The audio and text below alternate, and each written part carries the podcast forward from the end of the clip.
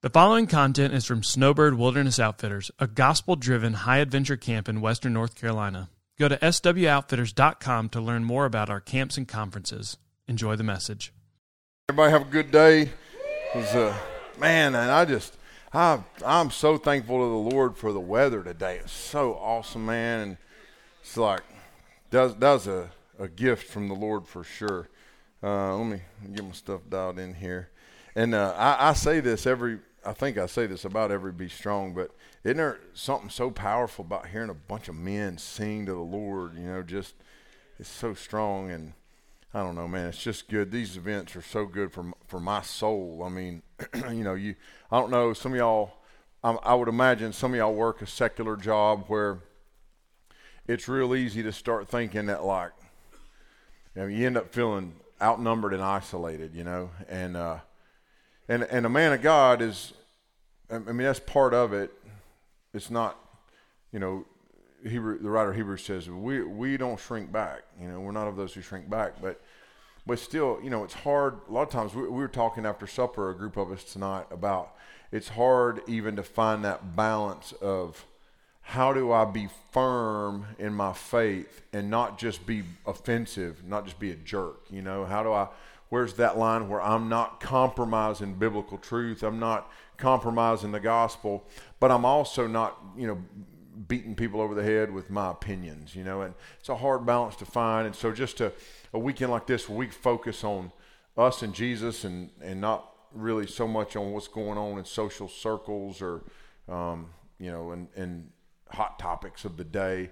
Just a group of brothers, uh, just worshiping the Lord. It's been a good day, and uh, and so tonight it's going to be a good. And I want it to be practical. I want it to be encouraging. Um, I I tend to. Everybody's got a default, and um, and I tend to my default. If I don't really check things, I tend to go. Uh, full throttle, get aggressive with the text. Even uh, just there's a passion there. I know you men appreciate that. I know nobody's scared of that, but I do want it. Sometimes it's good to kind of zoom out and get practical. And I really want to try to do that tonight and, uh, and, and look at some things. You know, Spencer made a, a statement or two last night and, and referenced a passage of scripture in Second Peter. And we're talking about the last will and testament of Paul. But we're going to go to that third thing that Paul talked about in Second Timothy 4 7, that he kept the faith. And I want to give you a word tonight, or the, the Lord, I believe, has a word tonight for us on keeping the faith. What does it look like to keep the faith? To stay faithful to the end. Probably the most listened to podcast that, that if, if you're a podcast listener, I think most of you are familiar with this. We have several podcast opportunities at Snowbird. We have the main Snowbird podcast. I host a podcast called No Sanity Required, the NSR podcast. It's just worldview stuff, life, Christianity, theology, uh, missionary stories, um, good good stuff, good content. Drop episodes on Monday. Excuse me. But uh, I, typically, that podcast is just me at a microphone or I'm interviewing somebody. Um, and we dropped a sermon that I preached to our staff back in the summer. Um, and it was called A Warning Against Drifting. And a lot, I've had a lot of guys tell me today that you listened to that. And, and if you haven't, I would encourage you to go look up the No Sanity Required podcast. It's on Spotify or Apple, whatever, and, and listen to that. It's, and it and it grew out of this heart of I don't know if y'all have experienced this, but I've been we've been in student ministry long enough now. We've had about at the best I can tell, this is a rough Baptist estimate, all right, so, which means it is embellished if not exaggerated, all right. We've had close to 1,500 staff come through I know we've had well north of a thousand, and I was trying to think of like seasonal staff and part-time staff and summer summer interns, fifteen hundred, and that average range is going to be like eighteen to twenty-five. And every man in this room, every one of us knows someone who started strong, drifted, and then walked away from the faith. Those of us that are in pastoral care, I got a, I got a, a pastor brother friend here, uh, Kevin Seeger. We had a conversation not long ago about people that came out of their student ministry, served at Snowbird. We co labored to disciple them, and now they've gone the way of heresy. And as a pastor, you're going, What did I do wrong? And what, you, you carry a personal burden, you feel that weight.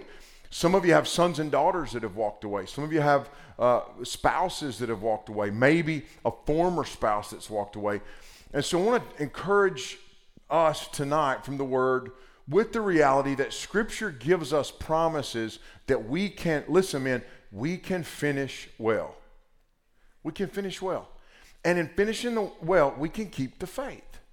Because the reality is, it's not just young people that get swept away by progressive philosophy or theology. There's a massive movement right now within what's being tagged as like progressive Christianity where people are trying to create a new form of Christianity that's progressed away from orthodox or historic Christian teaching. And that's not new stuff, man. That's been going on since the time of Paul and Timothy. The, the gospel's always going to be attacked, and it's critical that we understand how to weather those storms. And so I want to hopefully just take a few minutes here and look at some some words actually in 2 Peter 1. We're talking primarily from Paul's teachings but Paul and Peter, co-laborers, and I think uh, it, I think in looking at Paul's, um, you know, Paul's statement that he has kept the faith, uh, I think I want to look at practic, practical things that keep us from drifting. The writer of Hebrews says he warns us against drifting. Guard these things unless you would drift. So, how do we not drift? How do we keep from drifting? Um, Paul says in 2 Timothy 4 7 that he has kept the faith. Let me read that verse again from this morning. I've fought the good fight, I've finished the race, I've kept the faith from last night and this morning. So, what does it look like to keep the faith? So let's jump over to, to 2 Peter chapter 1. I went back and forth on this, prayed about it, met with our pastoral team here at Snowbird.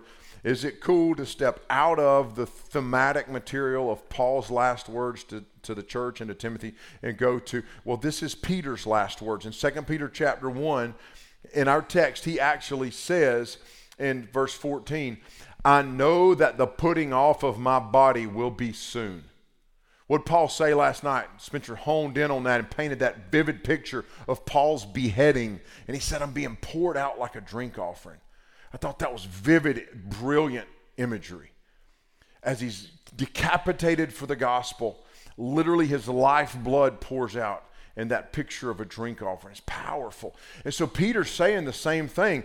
Um, early church history tells us that Peter was crucified and that he wanted to be crucified in an upside down manner. Have y'all heard that? Because he did not count himself worthy to be crucified in the same manner of the Lord.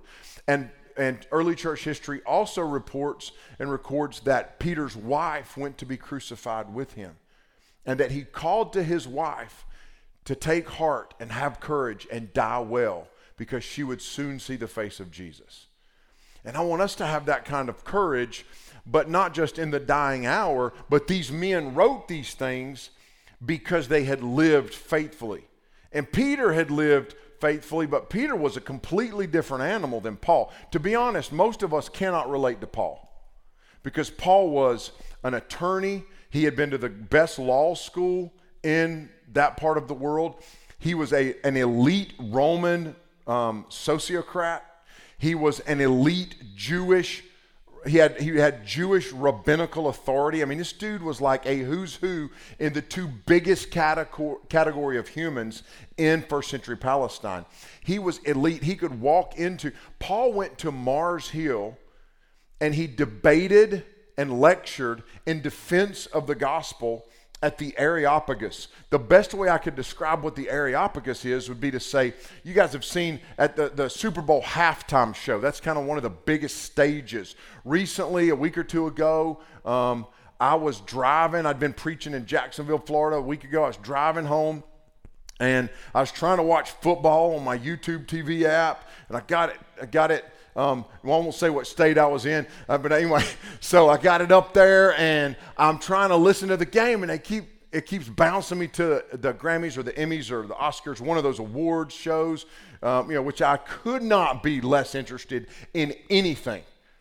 Literally, I would rather count the gravel in this building than to watch five minutes of that garbage. And so I'm driving up the road thinking, you know, I'm not interested in a three-hour program of people that have an inflated opinion of their own importance. You know, like I'm, this is not for me. So, I'm, and and but like imagine this, that kind of stage, the Oscars or halftime of Super Bowl show, take that, merge that with like arguing a case before the Supreme Court. It's like those two drastic high levels of culture. That's what the Areopagus was because you had law and philosophy being debated, but it was also a source of national entertainment. Paul had the credentials to go there and debate. Peter couldn't swim and got out of a boat in a storm. Now, I can look around this room and tell you that 95% of us can relate to Peter. I can just tell, you know, like you know your people, you know. And Peter, Peter's the same dude.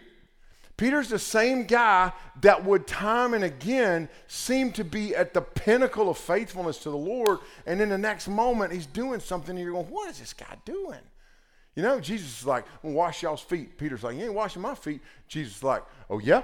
Well, if I don't wash your feet, you don't get like like you don't get to take part in it. And he's like, Okay, wash all of me. Jesus is like, What are you doing? I'm washing your feet, and this is turned into wash all of me. Like, chill out. He's a drama queen. You know what I mean? Like, he's freaking out. And so we can identify with Peter. But what we know is that over the course of his life, Peter became so faithful to the Lord. And I believe it was in that moment. And I want to I don't dare want to undo anything that's been done over the course of this weekend because I believe that to this point the truth has been faithfully preached three times before tonight, and I would not dare undo it. But here's what I know that some of you struggle with self condemnation, self guilt, doubt, no confidence in your Christian ability, like in your ability as a Christian man. And I would say to you that one of the promises we're going to see in just a minute is greater is he that is in you than he that is in the world. And when you fall and you fail and you make mistakes as a Christian man, the only option for you is to get a handful of dirt as you're pulling yourself back to your feet and keep plowing forward. Because you're going to make mistakes. You're going to fail. You're going to falter. And one of the things I love about Peter is that moment when Peter and Jesus make eye contact. Right after Peter, under the intense pressure of a teenage girl scrutinizing him. Seriously. GD, MF, blankety blank, Jesus blank blank. That's where he was at. Now, you think that you've messed up and you fouled up. Do you think Peter fouled up? Says he used obscenities to decry and disassociate himself from Jesus and then made eye contact with him. You talk about wanting to crawl in a hole. That I guarantee you, that cat, I guarantee you, suicide crossed his mind. But Peter would later write in his first letter he understands the mercies of God because he understands grace and forgiveness in his deepest hour of denial of the Lordship of Christ. So we can learn from Peter. And I'll encourage you tonight if you have faltered and failed and faltered and failed, and you're going, man, I've screwed this thing up 20 times, 30 times, every day. I can't get it right. I would say to this, I would say this to you keep fighting. There should, if there is breath in your lungs, there should be fight in you. I don't care if you failed today. Just keep fighting, man. God has built you for combat, for spiritual warfare. That quote last night that Spencer read about that dude with like talking about Paul, like his battle belt. And did that make you want to like, that was awesome. Because we're built for that. So, Second Peter 1, let me just run through this list quickly that Spencer uh, touched on last night, beginning in verse 3. This is Peter writing, the same guy we just talked about, who made such a mistake on the night of Jesus' arrest and later would be crucified upside down. What a, what a transition, what a transformation. His divine power has granted us all things that pertain to life and godliness. This is verse 3.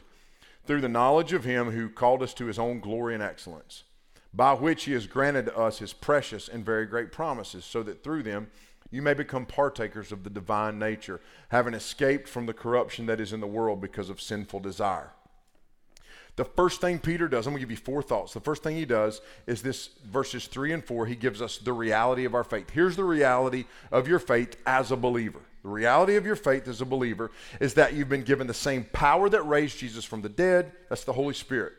That the Holy Spirit will not leave you, but that your knowledge of who God is is going to grow through and by the power and work of the Holy Spirit in you. And in verse 4, he says this by which he has granted to us his precious and very great promises.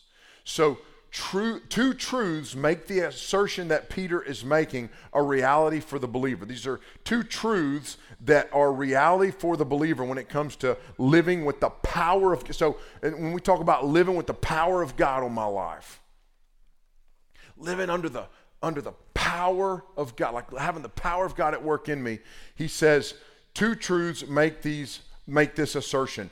The first one is a knowledge of God. See that? He says uh, in, in verses 3 and 4, he talks about through the knowledge of Him who called us to His own glory and excellence. Listen what J.I. Packer in Knowing God says about the knowledge of God. What were we made for? To know God. What aim should we set ourselves in life? To know God. What is the eternal life that Jesus gives? Knowledge of God. Once you have become aware that the main business that you are here for is to know God, most of life's problems fall into place of their own accord. So, knowledge, an increasing knowledge of God, critical, critical for the believer.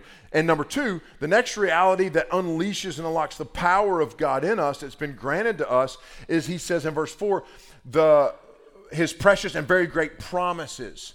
Now, I want to talk just a second about the promises, promises of God. He's given uh, he has given us uh, this idea of the promises of God. He's given this to us in superlative form. He's using the perfect tense, saying, He has given. Peter is not implying only that God has given these promises, past tense, but that He has also fulfilled them in Christ and that He will continually fulfill them in the person and work of Jesus in my life by the power of the Holy Spirit.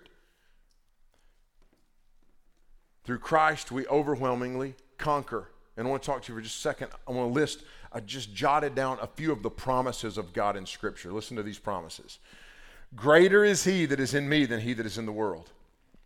In Christ, I know that God really does love me. Jesus died to set me free from sin. Through Christ, we overwhelmingly conquer. Jesus died to give me His righteousness. I am a member of the household of God. I am a co heir with Jesus. Jesus began a good work in me.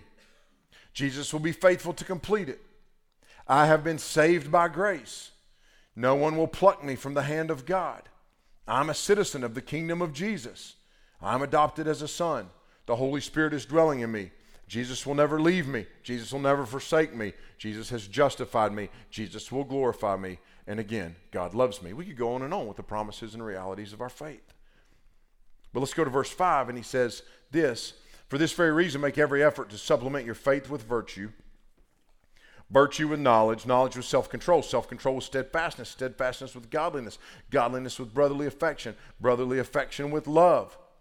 For if these qualities are yours and increase, and they keep you from being ineffective or unfruitful in the knowledge of our Lord Jesus Christ. The response of our faith is the second thing I want to look at. It's laid out in these, these four verses right here. What he's doing is he's painting a picture in this progression of words. He's saying, here's imagine a ladder or an escalator. And in the Christian life, you're on this ladder and you're constantly climbing the ladder. And so he says, we're going to we're going to start with faith. And watch, he paints a picture of this ladder. We're going to start with faith. We're going to add to our faith virtue.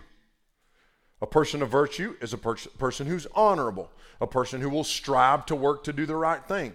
A person of virtue is generous and does not show personality and is a person of principle. So add to your faith virtue.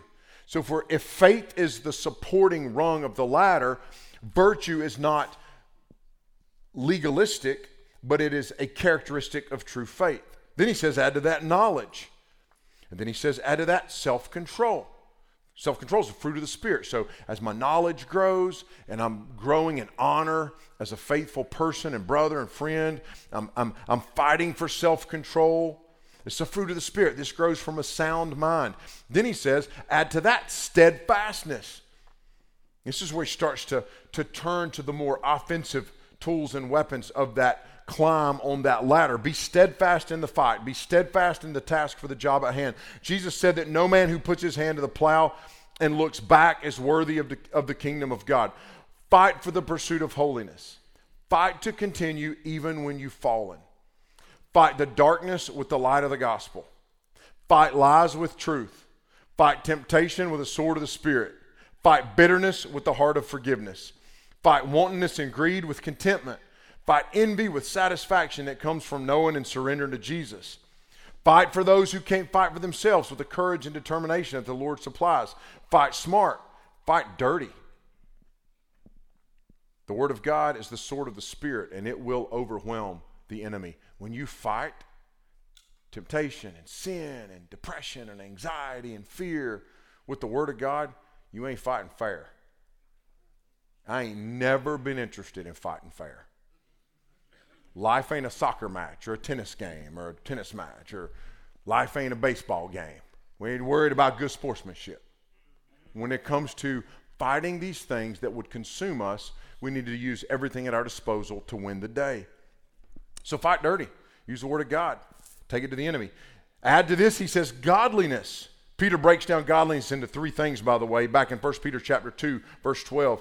He breaks godliness down. So here's a good working definition of godliness. Godliness is, as exampled by Jesus, submission. What do we submit to? God and one another. This is real helpful when we submit to one another. Submission, a willingness to embrace suffering, and in service, serving one another, serving our, our, our family, serving those around us.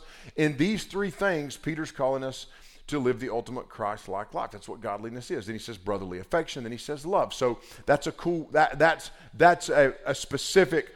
If you really study the language, the original language, brotherly affection is this idea of the affection that we might have for one another, but then adding to that true and sincere love where we care about people at the deepest level, recognizing that God is love. So those are the, the realities of our faith. And then he, we come to verse 8, and he starts to talk about the third thing, which is the result of our faith. He says, if these qualities are yours and are in- increasing, they keep you from being ineffective or unfruitful in the knowledge of our Lord Jesus Christ. Here's the practical application. If I'm on this ladder and I'm adding to my faith virtue and knowledge and steadfastness and self control and godliness and love, if I'm, if I'm climbing daily, what he's saying, y'all listen, this is so helpful. He's saying, I will not fall away. If you just if stay in the grind, man, just keep climbing and trust that you won't follow, fall away. Trust that. That's a good promise. He says the result of these qualities is that we'll be effective and fruitful in our knowledge of the Lord and by the power of the Lord. Then in verse 9, he says, he, says, This will keep you from being nearsighted. He said, Whoever lacks these qualities is so nearsighted that he's blind, having forgotten that he was that he was cleansed from his former sin. What happens here, he's, he's helping us understand that what happens when we fail and falter and fall is we forget the gospel. You've heard multiple times over the course of this weekend, remember the gospel, remember the gospel, remind yourself of the gospel. Paul says, 1 Corinthians 15, verse 1 and 2, he's talking to the Corinthian church y'all, them dudes were jacked up. If you go study what was going on in Corinth, those cats were messed up. I'm talking about they had it all messed up. Like they were so confused. And so he's picking apart through the course of First Corinthians, he's trying to help them figure out what the Christian life looks like. And he gets to 1 Corinthians 15, and he be, I love the way he starts the chapter and ends the chapter. He starts the chapter like this. But I would remind you, brothers, so if you're being reminded of something, it's something you already know, right? It's like we don't need it. we don't need new revelation. We know what we know. We just need to press into what we know. I would remind you, brothers, of the gospel I preached to you, which you received, in which you now stand, and in which you are being saved. So he's saying the gospel is past, present, and future for the believer. So we're living in the future, moving towards Uh, we're living in the present, moving towards the future, looking back at the past. The gospel deals with all of that. Because a lot of us, our past is the biggest enemy. Your past is what really messes with you. Whatever that is. You've taken human life. You left a wife on unbiblical grounds. You, you went through a season where you, you were an abuser. You were abused. You were victim. Whatever. You've lived with addiction. And we all got, look, brother, we all have a past. The gospel is the answer to the past. And we all have a future. That's like the here and now.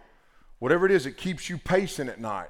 You know how I'm, you know what I've started to do to self medicate when I can't sleep at night because of anxiety or doubt or fear or whatever? Because just in case you was wondering, pastors and preachers deal with anxiety and doubt and fear. At least this one does. Sometimes gripped with it. Can't even sleep, get up, pace the floor, lose like, like half in, half out. So I go downstairs, I turn on the TV, and I watch Andy Griffith. it's like I used to try to watch hunting videos, but then it would get my adrenaline going. I'm like, I can't do that. I got to find something to chill me out. Drunk Otis, Barney Fife, Aunt Bee's cooking. That'll chill you out right now, you know? So I would remind you of, so past, present, what am I dealing with today? And in which you are being saved. There's a future hope that we have. Y'all, y'all know what ultimately we're fixing our eyes on. Jesus is coming back.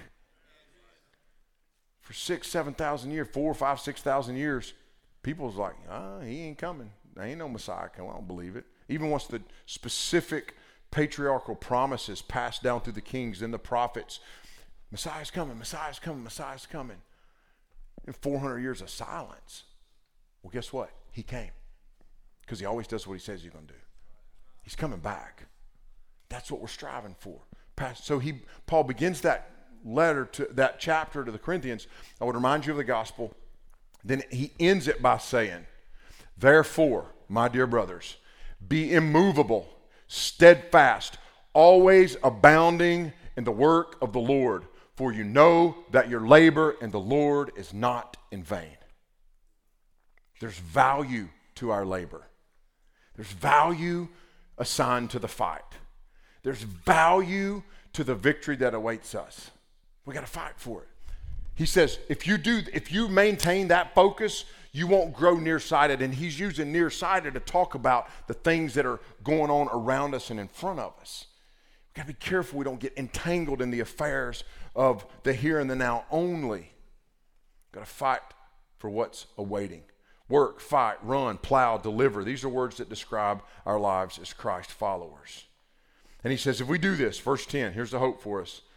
I'm at 29 minutes. I promise I'll be done by 35. Therefore, brothers, be all the more diligent to confirm your calling and election, for if you practice these qualities, you will never fall.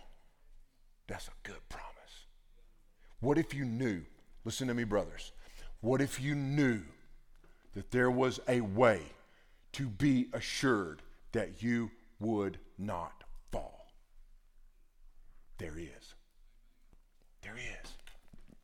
It's right here and it's being given to us by a man who had fallen repeatedly. But the trajectory, look, your trajectory ain't going to look like this as a believer. It's going to look like this. Like this, right? But it's ultimately an upward trajectory. We're being conformed to the image of Christ. If we're staying on the ladder, we will not, he's saying in verse 10, we will not be ineffective, we will not be unfruitful, and we will not fall away from Jesus. What if you knew that you would live a life that was effective, fruitful, and faithful? You can. But don't overthink it. Just get on the ladder and add to your faith virtue, and to your virtue knowledge, and to your knowledge self control, and to your self control steadfastness, godliness, brotherly affection, and love. Study that ladder. In verse 11, he says this and For in this way there will be richly provided for you an entrance into the eternal kingdom of our Lord and Savior Jesus Christ. At the end of the ladder, the gate of heaven will open, and we will enter in, and we will see Jesus. And we will know him as we are known. That's the goal. We're not running a race with no goal, we're not fighting with no prize in sight. And that's why he calls us in our final point to a resilience of faith in verses 12 through 15. He says, I'm dying, y'all. I'm getting ready to die, but listen to what he says. Three times he reminds us. Verse 12, therefore I intend always to remind you of what? These qualities, the ladder. Though you know them and are established in the truth that you have. I think it right as long as I'm in this body to stir you up by way of reminder, since I know that the putting off of my body will be soon, as our Lord Jesus Christ made clear to me. And I will make every effort so that after my departure you may be able at any time to recall these things. Three times he says to, to stir up or remind. Remind, I would remind you to recall these things. I would remind you of these things. He says you got to stir them up. Stir it up. Think of, think of, I'd like to think of uh, chocolate milk. If you buy your favorite chocolate milk, it's blended perfectly. But if you grew up poor like me, we got government cheese, peanut butter, and we sometimes got Hershey syrup in a metal can that you would crank open one of them deal. You pop that little triangle thing, you open that, y'all know what I'm talking about. You gotta let it breathe, right? So you on both sides and you pour that syrup in. You pour it in like that, and you stir. And you can't never get that chocolate milk to taste like promised land chocolate milk. Ain't gonna happen. I've tried. I used a whole daggum can of that stuff. And kids these days got Hershey syrup in a plastic squirt bottle. Lord help us all. You know what kids need? A metal Hershey. I'm just playing now. But like, like you pour that in, you stir that up. And but but what happens is you gotta stir it aggressively. Stir it, stir it, stir it, stir it. Like if like the chocolate's still in there. The gospel's in you. But it needs to be stirred up. Truth is in you, but it will settle at the bottom under the clutter of life. Stir it up. Every day, stir it up. That's what he's calling us to. He's saying, stir it, stir it, stir it. I'm dying, but keep, when I'm gone, just, you know, when I'm gone, it's okay. He's saying, it's okay. I'm, I'm not going to shepherd you anymore, but you've got what you need. Just stir it up. The drift begins when it's not being stirred up and we're not being reminded. That's what happens. If we'll stir it up, how do we stir it up? We put our face towards Jesus. We fix our eyes on Jesus. We open His Word. We, we have fellowship and we commune with Him and we sharpen one another. We stir the gospel. We stir the faith and the virtue and the knowledge and the self control. We stir it up. Stir it up. Stir it up. And we'll be faithful. He says, You do that, you won't fall. You won't fail. You'll be able to one day, on your deathbed, tell those that have gathered around you, stir up everything I taught you. Look to Jesus, and you'll finish well. You'll win the day. Let's pray. Thanks for listening. We hope this has encouraged you in your walk with Christ. Be sure to give us a rating and review. And for more Snowbird content, check out our other podcast, No Sanity Required.